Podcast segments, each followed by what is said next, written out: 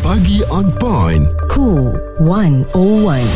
Bersama Haiza dan Muaz dan Muaz ya. Kami nak kongsikan dengan anda pagi ini. Mungkin anda rasa ini satu perkara yang terpencil isu yang tak besar sangatlah. Tetapi inisiatif untuk membantu mereka yang memerlukan kaki palsu ni sangat besar kepada mereka yang memerlukan. Dan um, ada satu sebenarnya syarikat yang mengendalikan kaki palsu mampu milik buatan mm-hmm. tangan dari Malaysia wow. meringankan dan pemudahkan OKU ini sesuatu yang menarik ya untuk dikongsikan uh, Didi ke Didi adalah nama syarikatnya ya. Uh-huh. Didi ke Didi ni um, selain daripada dia menyediakan uh, kaki palsu mampu milik ini, sebenarnya dia menyediakan juga kaki palsu percuma uh-huh. kepada mereka yang memerlukan. Ya, asnaf miskin yang layak. Ada juga kaki palsu atas lutut, juga ada kaki palsu bawah lutut. Ini antara rekaan tempatan yang tapi boleh dilihat prestasinya bertaraf dunia ya Muaz um, dan dia punya punya tagline ni hari ini lebih baik dari semalam. Sebenarnya banyak dan ramai yang telah mereka bantu um, kepada mereka yang memerlukan. Kalau kita tengok dekat dalam um, akaun TikToknya ke Didi Kaki Palsu ini, pengalaman-pengalaman daripada mereka yang ada masalah ni ya, antaranya ada di, di, disebabkan kakinya dipotong adalah kerana bahana air bikarbonat. Mm-mm. Ya dan juga ada yang usia umur 21 tahun dah kena potong kaki juga ada dikongsikan punca kaki dipotong akibat meminum ataupun konsum minuman manis. Okay. Ha, ini yang dibantulah ya.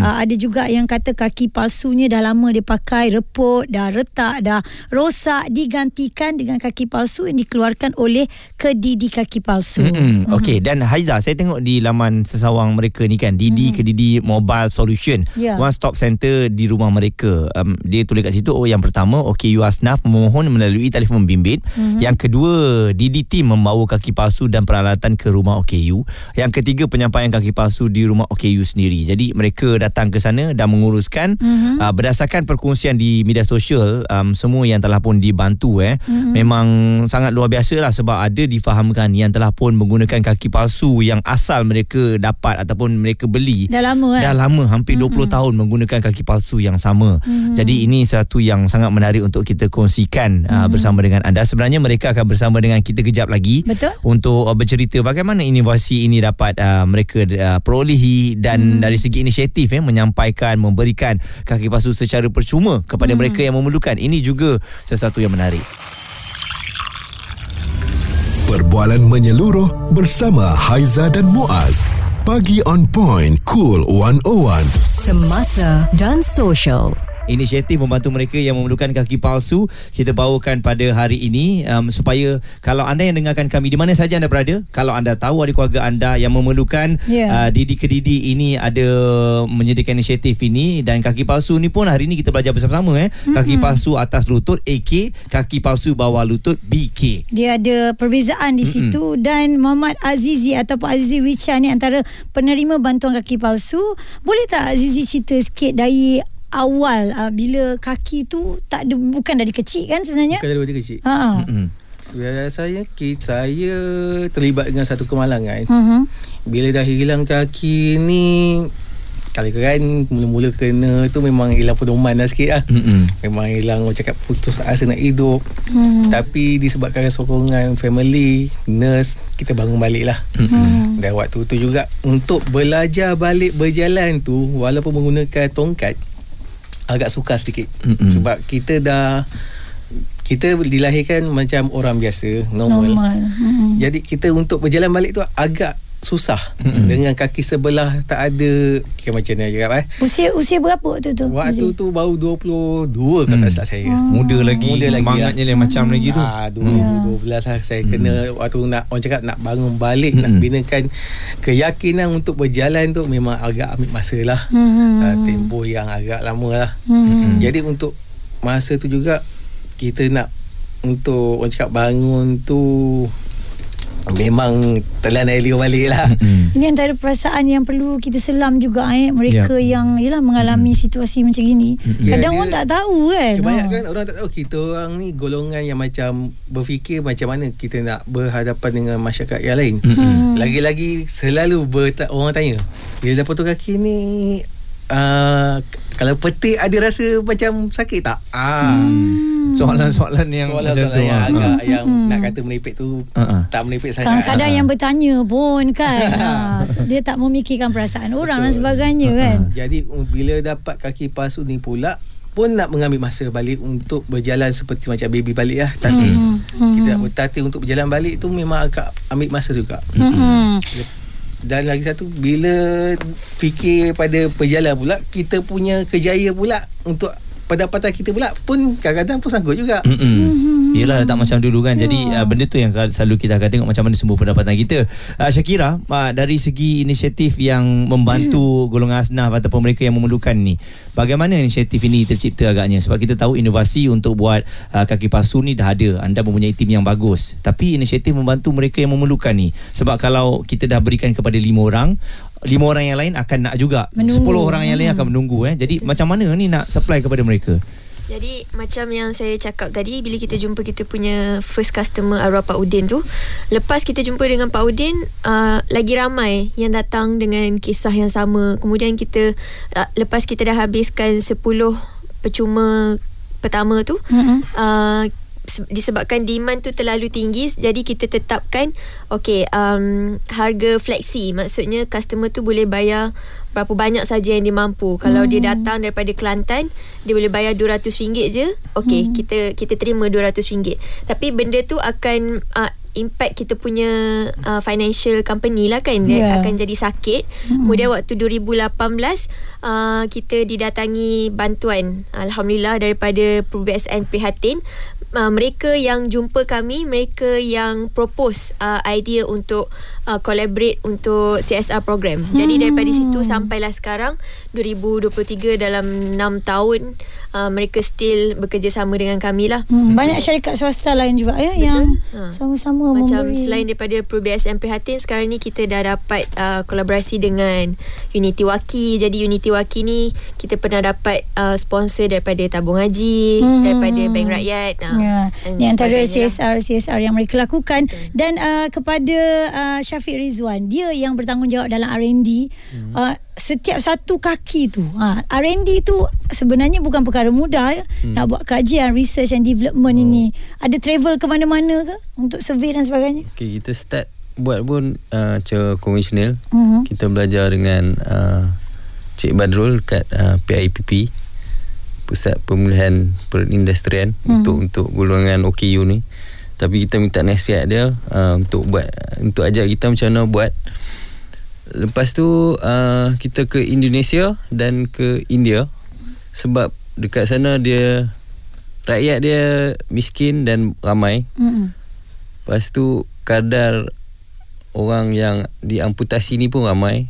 So uh, dia orang nak nak survive tu dia orang terpaksa uh, buat sendiri kaki palsu tu mm-hmm. rekod cipta sendiri so kita pergi situ uh, kita punya mindset lebih terbuka lah yeah. mm-hmm. so bila kita balik sini kita pun uh, banyak research tengok YouTube apa semua kan dekat dekat US dah ada Martin Bionic uh, dia buat konsep yang uh, socketless maksudnya tak perlu di di dibuat mall mm. uh, so dia dia konsep dia macam kasut oh, ikut saiz. Okay. Ha, so hmm. kita pun buat konsep macam tu lah. Hmm. Ha, dari situ kita banyak uh, R&D hmm. sampai sampai sekarang lah.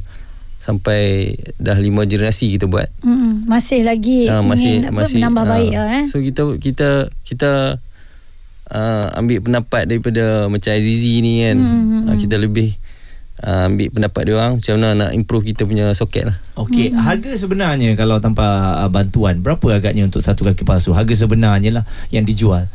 Uh, harga harga sebenar. Kalau ikut kalau uh, uh, uh, dia dari kedai uh, ataupun market. Kalau uh.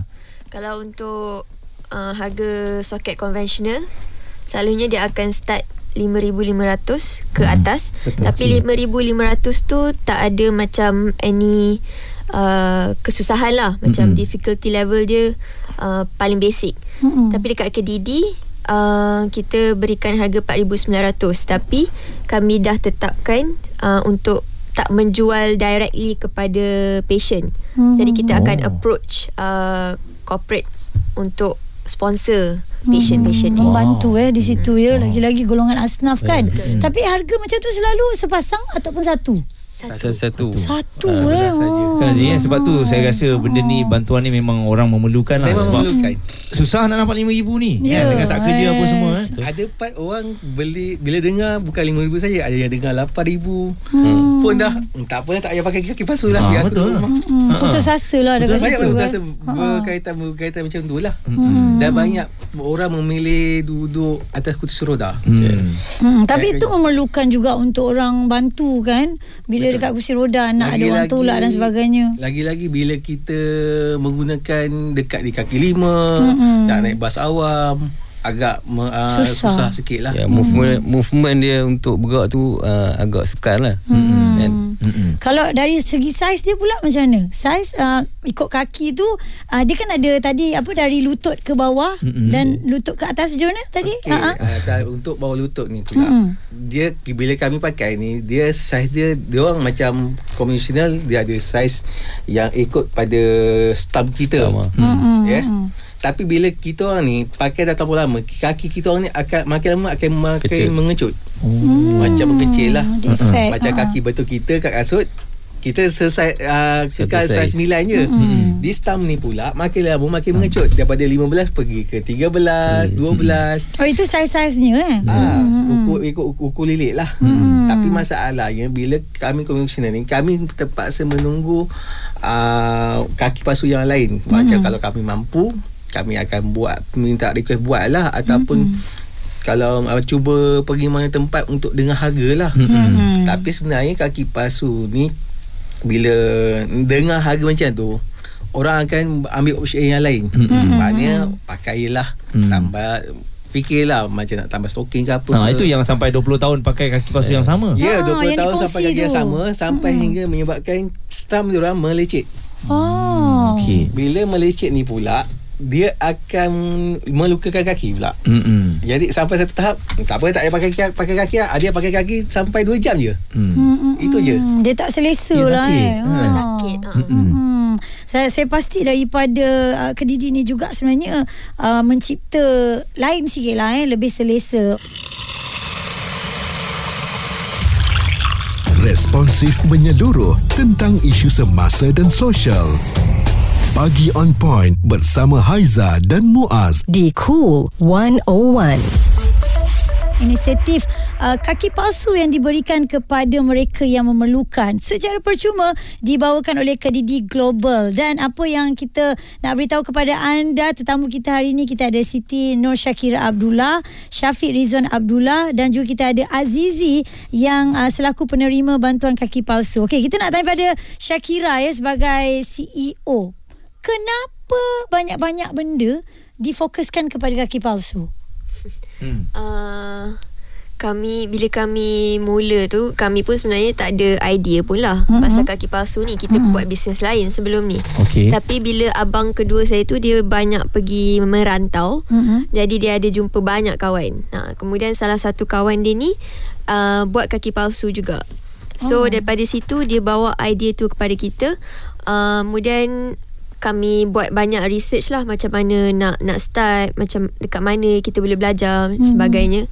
Kemudian bila kita dah belajar tu uh, bila kita ke India baru kita jumpa uh, motivasi lagi lah ataupun inspiration lagi hmm. sebab di India ada seorang tokoh ni namanya D.R. Mehta. So D.R. Mehta ni dia adalah uh, pembuat kaki palsu terbesar di dunia Oh. dan dia akan berikan India secara eh? percuma. Hmm. Hmm. Dia akan berikan secara percuma dan mendapatkan uh, sumbangan yang paling banyak lah. Hmm. Uh, so siapa-siapa dekat India yang datang je, orang duduk ambil ambil mall semua, Mm-mm. terus uh, ni je dapat kaki palsu percuma. So yang tu bagi kita more Inspirasi, eh? inspirasi untuk kita buat benda yang sama lah. Saya rasa syarikat uh, awak yang pertama kat Malaysia buat macam ni. Ada lain tak yang buat Seta- setakat ni? setahu saya tak tak ada mm-hmm. macam inisiatif macam ni uh, ada dekat Thailand ada dekat Indonesia mm-hmm. tapi dekat Malaysia tak banyak lagi Hmm. Syafiq, cabaran uh, apabila awak uh, buat Randy untuk kaki palsu ni uh, sebab dah ada beberapa generasi sebelum ini, agak-agaknya apa yang mem- yang ialah sentiasa awak nak buat pembaruan agar mereka yang pakai ataupun mereka yang menerima ni selesa. uh, first bagi saya uh, kaki palsu tu perlu tahan lama lah. Hmm. sebab yang penerima kita ni orang-orang yang miskin Hmm. so bila dia rosak lepas tu dia nak dapatkan kaki palsu yang lain agak mahal lah Mm-mm. uh, so satu satu challenge untuk saya lepas tu satu lagi adalah uh, kita nak pemudahkan uh, pemakai-pemakai ni nak pakai kaki palsu tu Hmm. sebab kita kita punya kita punya kaki ni dia ada strike apa semua kan. Mm-mm. Uh, so Tahan lasa eh. uh, tahan, tahan Berapa rasa. berapa lama sebenarnya boleh tahan kaki palsu ni dalam Kalau- tempoh pemakainya? kalau ikut soket tu dia tahan lama cuma macam 5 tahun 6 tahun Hmm. tapi dari segi uh, macam saya cakap tadi we- wear and tear tadi Mm-mm. uh, dia punya webbing apa semua tu uh, tu yang selalu kena tukar Mm-mm. tapi kita buat pun macam webbing tu uh, kita boleh pergi kalau rosak kita boleh pergi ke kedai jahit? Mm-mm. jahit semula? Mudah ya. pakai ha. so Hmm, hmm. tak perlulah datang ke kita balik. Kalau dia jauh Kelantan dia tak perlu datang ke kita. Mm-mm. dia pergi ke kedai-kedai jahit. Lepas tu dia boleh pakai balik. Okay, untuk maintenance tu mudah lah. ha, mudah. Itu pun challenge untuk kita lah Cuma tapak lah. Tapak Ah, selalunya tapak, mahal sikit Untuk patient. Tapak mengikut saiz uh, saiz kasut eh? Ah. Pasal kau Oh. Ada sembilan sembilan lah. Lapan lapan. Sebab dia nak pakai kedua-dua belah kan. Ya. Zizi, um, sebelum apa um, awak menerima bantuan daripada Kedidi, awak pernah tak cuba untuk dapatkan daripada pihak lain mungkin uh, sumbernya daripada pejabat kesihatan daerah ke atau mungkin wakil rakyat yang berada di tempat awak? Pernah juga Mm-mm. uh, cuba mohon pada JKM. Mm-mm. Tapi proses dia pula kira macam cakap dia ada tem uh, kelayakan. Hmm. Ah dia lagi-lagi golongan OKU tak bekerja. Hmm. Ah dia dia ni untuk bantuan kaki palsu ni atau bantuan alat sokongan ni bergantung pada kriteria dia orang juga. Tapi kita nak memenuhi untuk kriteria uh, orang yang tempat yang ni Mm-mm. agak sukar sebenarnya. Lagi-lagi bila kami nak mohon ni ken, perlu pergi ke pejabat dia orang. Hmm. Ada kadang-kadang Dah lah ada pergerakannya sukar kan? dia sukar Ha. lagi satu bila kami tak ada pendapatan tetap ni agak sukar jugalah kadang-kadang nak mohon. Hmm. Ha, jadi mengharapkan ihsan kadang-kadang pada jiran ataupun kadang-kadang YB ni kalau nasib lah kalau datang singgah ada rezeki kami. Hmm. Kalau tak ada lantarlah kami. Ya. Yalah, yalah. Jadi inisiatif daripada uh, apa Kediri Palsu ni ini menerusi akaun TikToknya memberikan satu lagi alternatif kepada mereka yang memerlukan lah. Betul. Tapi saya tertarik uh, menerusi konten di TikTok sebab sekarang ni semua orang uh, menerusi TikTok um, uh, nampaknya konten-konten yang sangat baik untuk memberikan kesedaran. Dan secara tak langsung saya tengok ada link untuk anda mendapatkan kaki palsu percuma. Senang untuk orang akses. Um, siapa yang menguruskannya dan dan bagaimana awak? Sebab saya selalunya bila orang buat bisnes dia tak nampak yang TikTok ni mainkan Digital tu penting, eh. bagus lah untuk bisnes lah kan? Ha jadi mungkin boleh kongsikan Sebab macam kita uh, Sebelum ni kita dah pernah lah Cuba untuk mendapatkan Macam data-data daripada Agensi Hmm. Ataupun mana-mana Organisasi yang berdaftar. Ya. Tapi uh, Susah sikit Sebab kita pun faham Benda tu uh, Protected data kan. Jadi uh, That's why kita Try untuk Menggunakan social media. Sebelum ni kita menggunakan Facebook Untuk mendapatkan Data uh, Patient. Kemudian bila kita tahu Ada TikTok dan sebagainya ni kita, sebag, sebagai company yang tak boleh dapatkan data daripada tempat lain uh, social media ni saja tempat untuk kami mendapatkan nama-nama patient baru hmm. so uh, daripada situlah kita menggunakan TikTok kemudian Dengan cara akan- dia orang DM jugalah juga sebenarnya. Ada DM dan Ah, call. betul. DM, call, WhatsApp, uh, link dekat TikTok profile tu akan direct kepada kita punya WhatsApp. Yang tu saya punya husband yang akan filter. Oh. Wah, eh, betul-betul bisnes keluarga lah. Saya suka lah. tengok eh, dengan Muaz, ceritanya eh. yang menguruskan uh, akaun TikTok ni abang dia juga Betul, abang yang Abang yang sulung Abang yang sulung Alamak. Nizam. Ya. Abang Nizam Kau uruskan TikTok Aku uruskan Ni yang ni R&D eh Ha, kita- Ayah sebagai CEO besar Dia memantau lah Kita patut puji lah Dato' Abdullah ya kerana mempunyai anak-anak yang cukup hebat. Uh, ini dia bukan apa tahu dia memberi balik kepada society. Mereka yang memerlukan. Ya. bila cakap tentang kaki palsu orang tak pandang perkara ni sangat besar. Tetapi sebenarnya Mm-mm. dia sangat-sangat uh, diperlukan eh, seperti uh, Muhammad Azizi dah kongsi dengan kita penerima bantuan kaki palsu ni. Ha-ha. jadi kita harap ramailah yang buka mata ramai yang boleh mencontohi uh, kedidi Globus yang berhad ini. Um, banyak membantulah ya Muaz. Okey, kita ambil satu um, satu situasi. Berapa lama diambil kalau orang yang sedang dengarkan kita sekarang ni Hmm. WhatsApp kepada uh, anda memerlukan kaki palsu. Hmm. Berapa lama yang akan mereka perolehi? Itu banyak soalan itu Banyak orang tanya Ha. Oh. Proses dia? Proses, Proses dia. proses. Yang sedang dengarkan kita sekarang. Proses paling lama uh, Tiga bulan lah Ha. Tiga bulan. Paling lama Paling lama. Untuk sebab kita pun ada waiting list panjang. Okey. Jadi kita akan tapi kita boleh garanti lah paling lama yang mereka boleh tunggu Mm-mm. uh, dalam tiga bulan. Tiga bulan. Alright. Oh, Ah. itu itu uh, maksimum lah. Maksimum lah Ha, Tapi ha. tak salah untuk anda WhatsApp sekarang Betul. Sebab takut nanti orang ingat ah, WhatsApp sekarang tak layan-layan pun Tak dapat pun sekarang mereka tengah live Mereka tengah live dengan kita Busy ya Okay tapi jangan risau Layanan akan diberikan Ini bantuan yang cukup baik uh, Ini antara uh, Rakyat Malaysia Yang cukup prihatin lah Kepada mereka Yang memerlukan Sekali lagi all the best Kepada Kedidi Global uh, Dan kepada Azizi Azizi Wecha ni Terus bersemangat mm-hmm. Untuk berjuang ya Dalam kehidupan ni Ada macam InsyaAllah. Macam cobaan sebenarnya ya Betul. Jadi terima kasih di atas inisiatif yang sangat luar biasa ni. Jadi kepada anda sekali lagi kalau nak mengetahui dengan lebih lanjut ataupun ada sahabat-sahabat yang memerlukan anda Yep. boleh terus ke didi ke didi.com uh, website yang ada pelbagai info di sana untuk anda dapat uh, maklumat. Suara serta informasi semasa dan sosial bersama Haiza dan Muaz. Pagi on point. Cool 101.